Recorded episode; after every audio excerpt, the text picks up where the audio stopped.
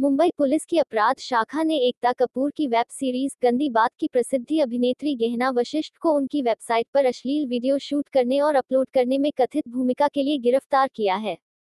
ANI की report में कहा गया है, रिपोर्ट के अनुसार पुलिस रविवार 7 फरवरी को अभिनेत्री को अदालत में पेश करेगी। टीवी नौ की एक रिपोर्ट के अनुसार पुलिस ने इस मामले के सिलसिले में कुछ मॉडलों और साइड अभिनेत्रियों को भी गिरफ़्तार किया है।